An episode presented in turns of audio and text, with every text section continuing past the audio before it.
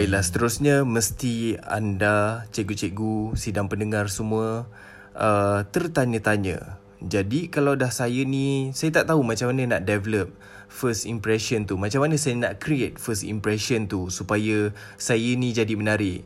Saya ni bukanlah lawa sangat, saya ni bukanlah cantik sangat. Tidak, tidak.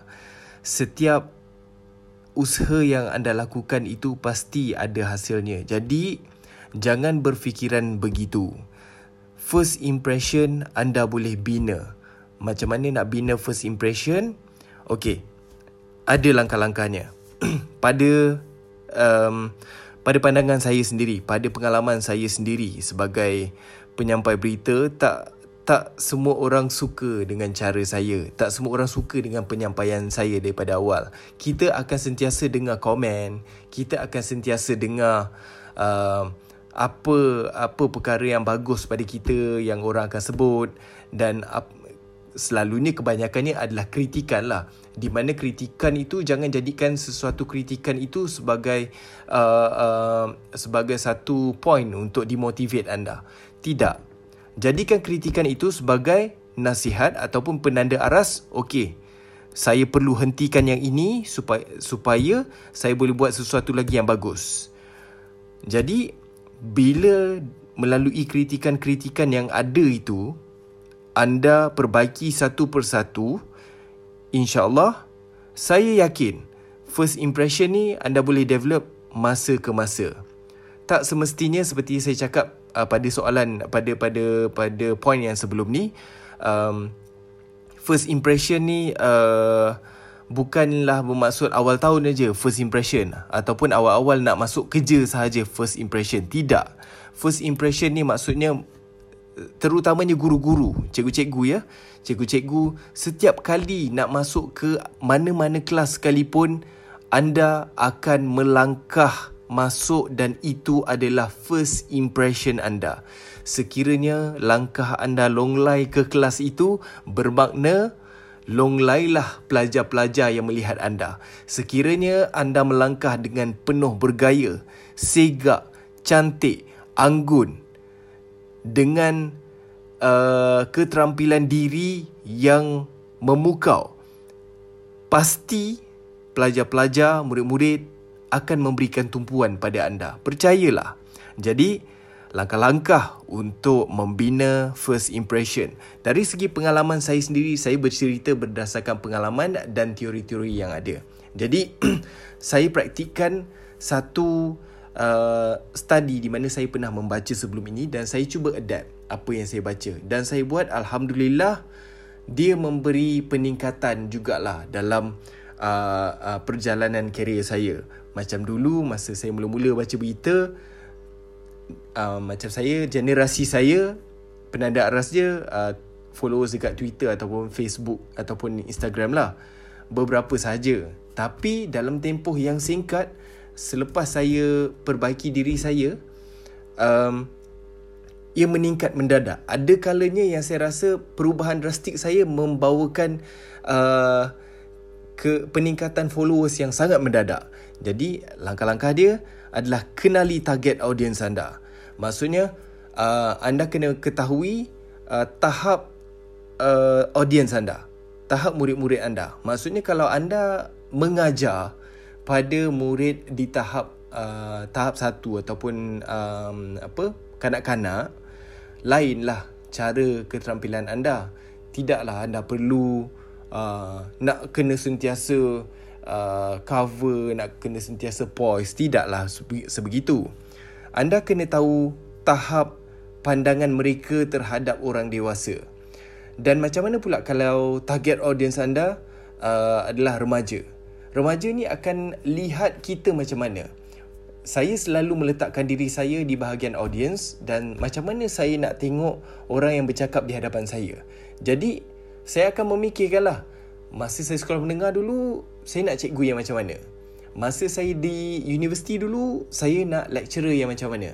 Jadi daripada situ saya develop saya cipta ataupun create satu identiti yang kalau saya jadi macam ni orang mesti nak tengok saya mengajar. Orang mesti nak tengok saya bercakap. Jadi daripada situ kita bina sedikit demi sedikit ataupun kalau kita boleh ubah dengan drastik ikut kapasiti sendiri, kita akan cuba ubah.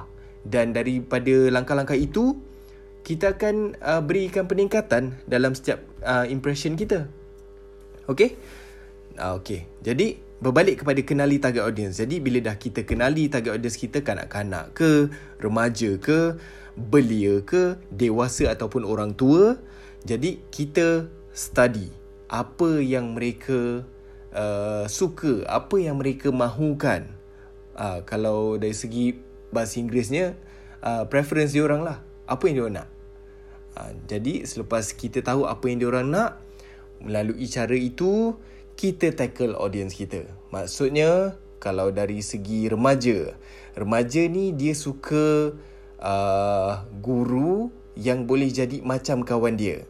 Tapi kita kena letakkan satu boundaries yang saya bukan kawan awak, saya adalah guru awak. Tapi awak boleh berkongsi apa-apa sahaja dengan saya sebab saya pernah berada di tempat awak. Jadi dengan cara yang macam tu, audience kita akan rasa dekat dengan kita. Tapi dalam masa yang sama, dengan boundaries yang ada, diorang akan tahu di mana tahap ataupun limit diorang diorang tidak akan melampaui batasan yang ada itu. Jadi daripada situ bila kita dah tackle audience, bila kita dah kenali audience, kita develop pengisian kita. Contohnya, kita beri contoh ataupun pengisian yang berkaitan dengan mereka. Maksudnya mengikut subjek. Kalau subjek diorang daripada level UPSR, maka pengisian kita pun UPSR. Kanak-kanak suka benda yang berkaitan dengan mungkin dengan kartun, mungkin dengan nyanyian, mungkin dengan uh, sukan ataupun apa unsur-unsur yang berkaitan dengan kanak-kanak. Jadi berikan contoh-contoh ataupun pengisian yang berkaitan dengan kanak-kanak. Uh, untuk pelajar level PT3 lain, untuk SPM lain. Lain juga dengan golongan guru, misal kata guru yang bercakap di hadapan guru-guru lain. Kita akan sentiasa fikir guru-guru ni semua sama je level dengan aku macam mana aku nak bercakap depan mereka? Jadi, uh, bila kita dah fikir macam tu, kita takkan ada, kita rasa tak yakin. Jangan begitu. Kita sentiasa yakin dengan diri dengan pengalaman ataupun ilmu yang kita ada. Tak semestinya apa yang kita tahu orang lain tahu dan tak semestinya juga orang lain tak tahu apa yang kita tahu. Jadi, pelbagaikan, sentiasa pelbagaikan pengisian anda. Daripada situ mungkin pengalaman ataupun knowledge ataupun um, apa input-input lain yang anda ada yang mereka tak ada yang mereka akan boleh impress dekat anda. Jadi uh, dari segi aspek-aspek yang macam tu dia akan membantu anda membina first impression dengan adanya uh, langkah-langkah yang saya dah perkatakan tadi uh, kita akan dapat satu persatu kenali macam mana saya sepatutnya tampil di hadapan sekian-sekian audience. Sekiranya audience saya uh, kanak-kanak berumur 12 tahun ke bawah ataupun 10 tahun ke bawah, mereka akan suka benda yang macam ni. Kanak-kanak ataupun uh, remaja, remaja yang di umur 13 sehingga 17 tahun, mereka suka dengan perkara yang macam ni. Jadi kita tampil dengan ilmu, dengan gesture, dengan gaya-gaya bahasa, dengan lenggo ataupun dengan uh, gaya ataupun keterampilan yang dekat dengan mereka. Jadi itu pun akan membantu membina first impression terhadap diri kita.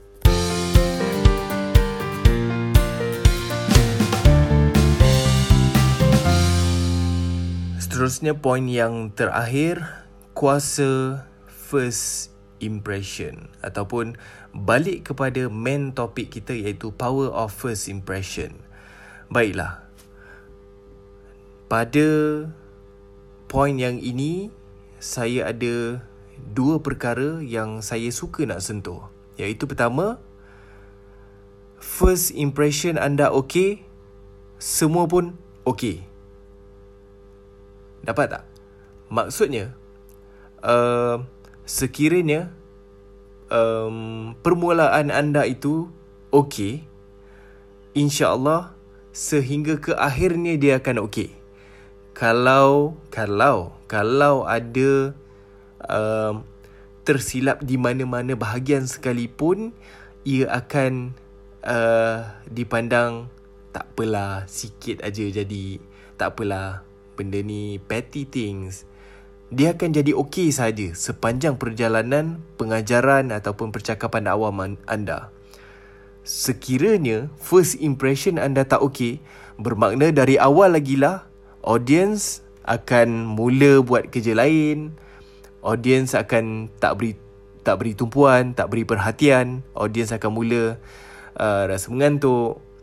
Jadi uh, point dia kat sini yang penting berikan sehabis baik pada first impression. Maksudnya, bila anda melangkah sahaja ke kelas, bila anda mahu memulakan sesuatu perkara di dalam pengajaran, uh, di dalam kelas ke apa, ataupun percakapan awam, berikan sesuatu yang boom. Maksudnya, masuk je dalam kelas, um, anda akan mulakan dengan perkara yang macam cuba bincangkan sesuatu yang menarik yang berlaku semalam. Contohnya, uh, murid-murid semalam tahu tak kenapa uh, yang apa yang apa yang berlaku di hadap, di depan sekolah semalam? Uh, yang yang pak cik jual nasi lemak tu accident misal kata. Jadi benda macam tu orang akan macam grab attention dulu ah. Ha? Kalau yang tak tahu pun akan tahu, kalau yang dah tahu tu dia akan jadi macam try to communicate dengan anda. Jadi itu adalah first impression pada masa tu, pada hari itu. Ha, itu jika berkaitan dengan pengajaran dan pembelajaran lah. Tapi dalam pengucapan awam, anda boleh bagi teaser dahulu.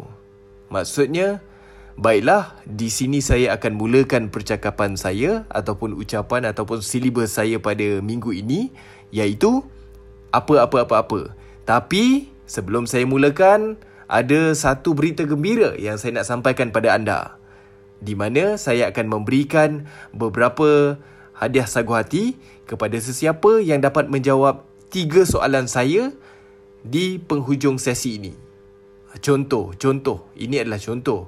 Mungkin pada ni anda ataupun cikgu-cikgu dengar macam Alah kalau macam ni bosan lah.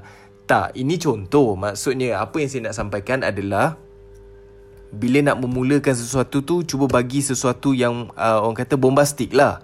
Kadang-kadang kita kena exaggerate sikit.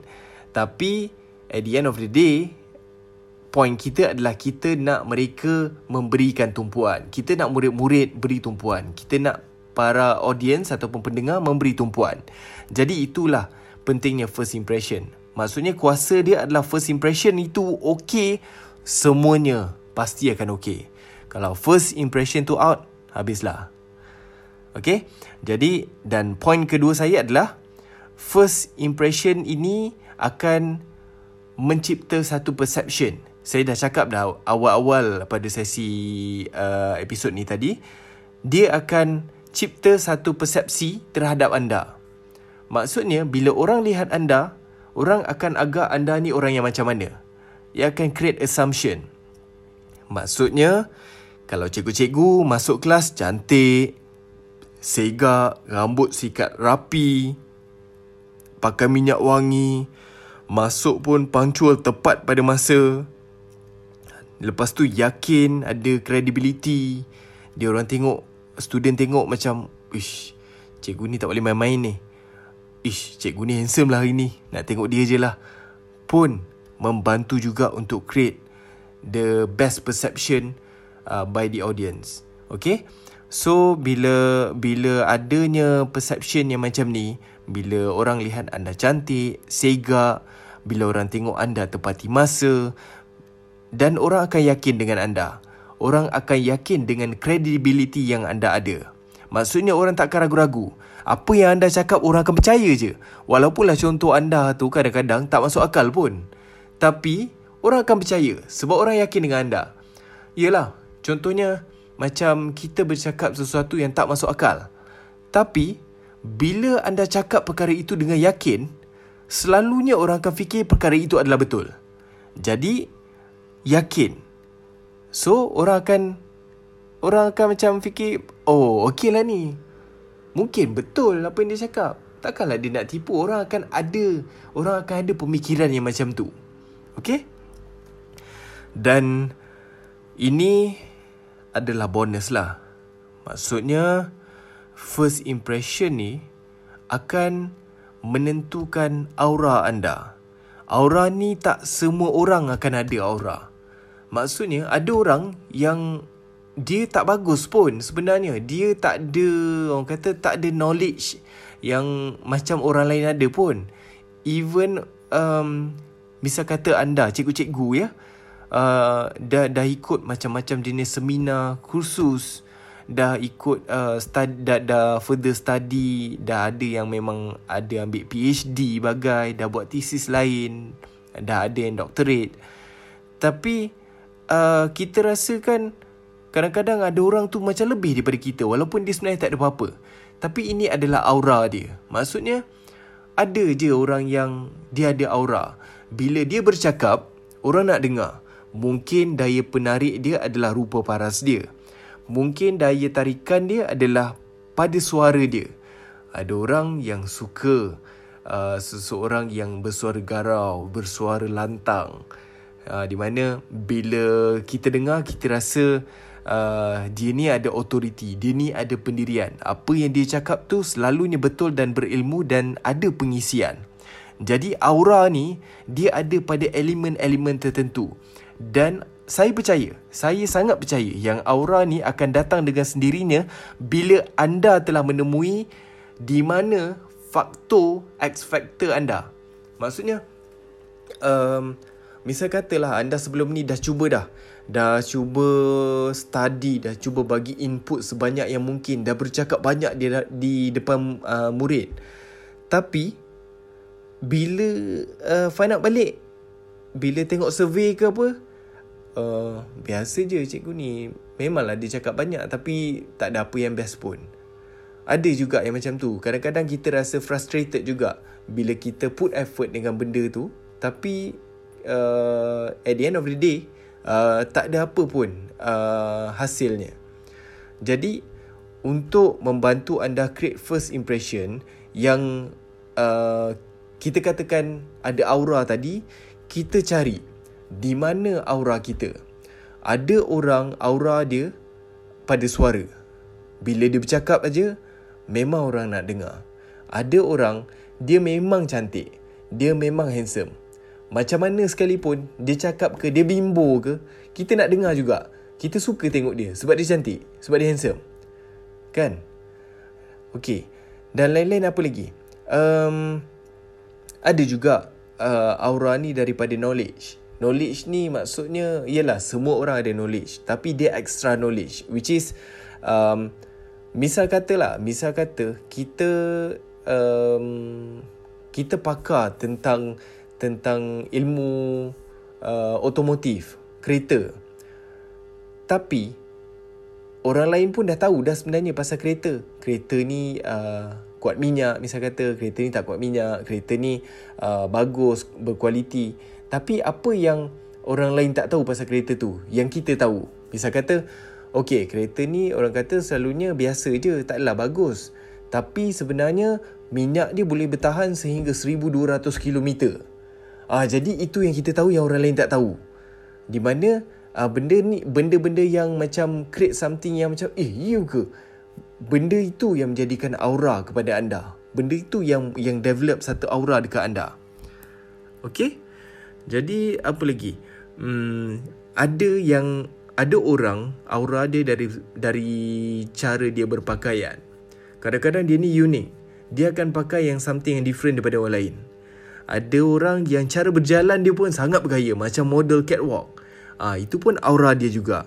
Ada orang yang dari segi dia punya adab, sopan, dari segi attitude dia sangat bagus. Ha, jadi yang itu yang orang nak tengok. Dan sebenarnya bila kita dapat tahu, bila kita dah kenal pasti apa X factor kita, apa yang kita ada yang bolehkan jadi diri kita lebih daripada orang lain. Jadi daripada situ kita akan create satu karakter untuk diri kita dan kita akan tampilkan satu showmanship. Di mana showmanship ni adalah bila kita berada di hadapan, bila cikgu-cikgu berada di hadapan murid, murid-murid akan sentiasa beri tumpuan. Mengantuk di waktu tengah hari pun sebelum sesi nak tamat sekolah pun murid-murid pasti akan dengar. Sebab apa? Sebab cikgu ni best. Sebab cikgu ni handsome. Sebab cikgu ni cantik. Sebab cikgu ni suara dia sedap. Sebab cikgu ni ada cerita-cerita best.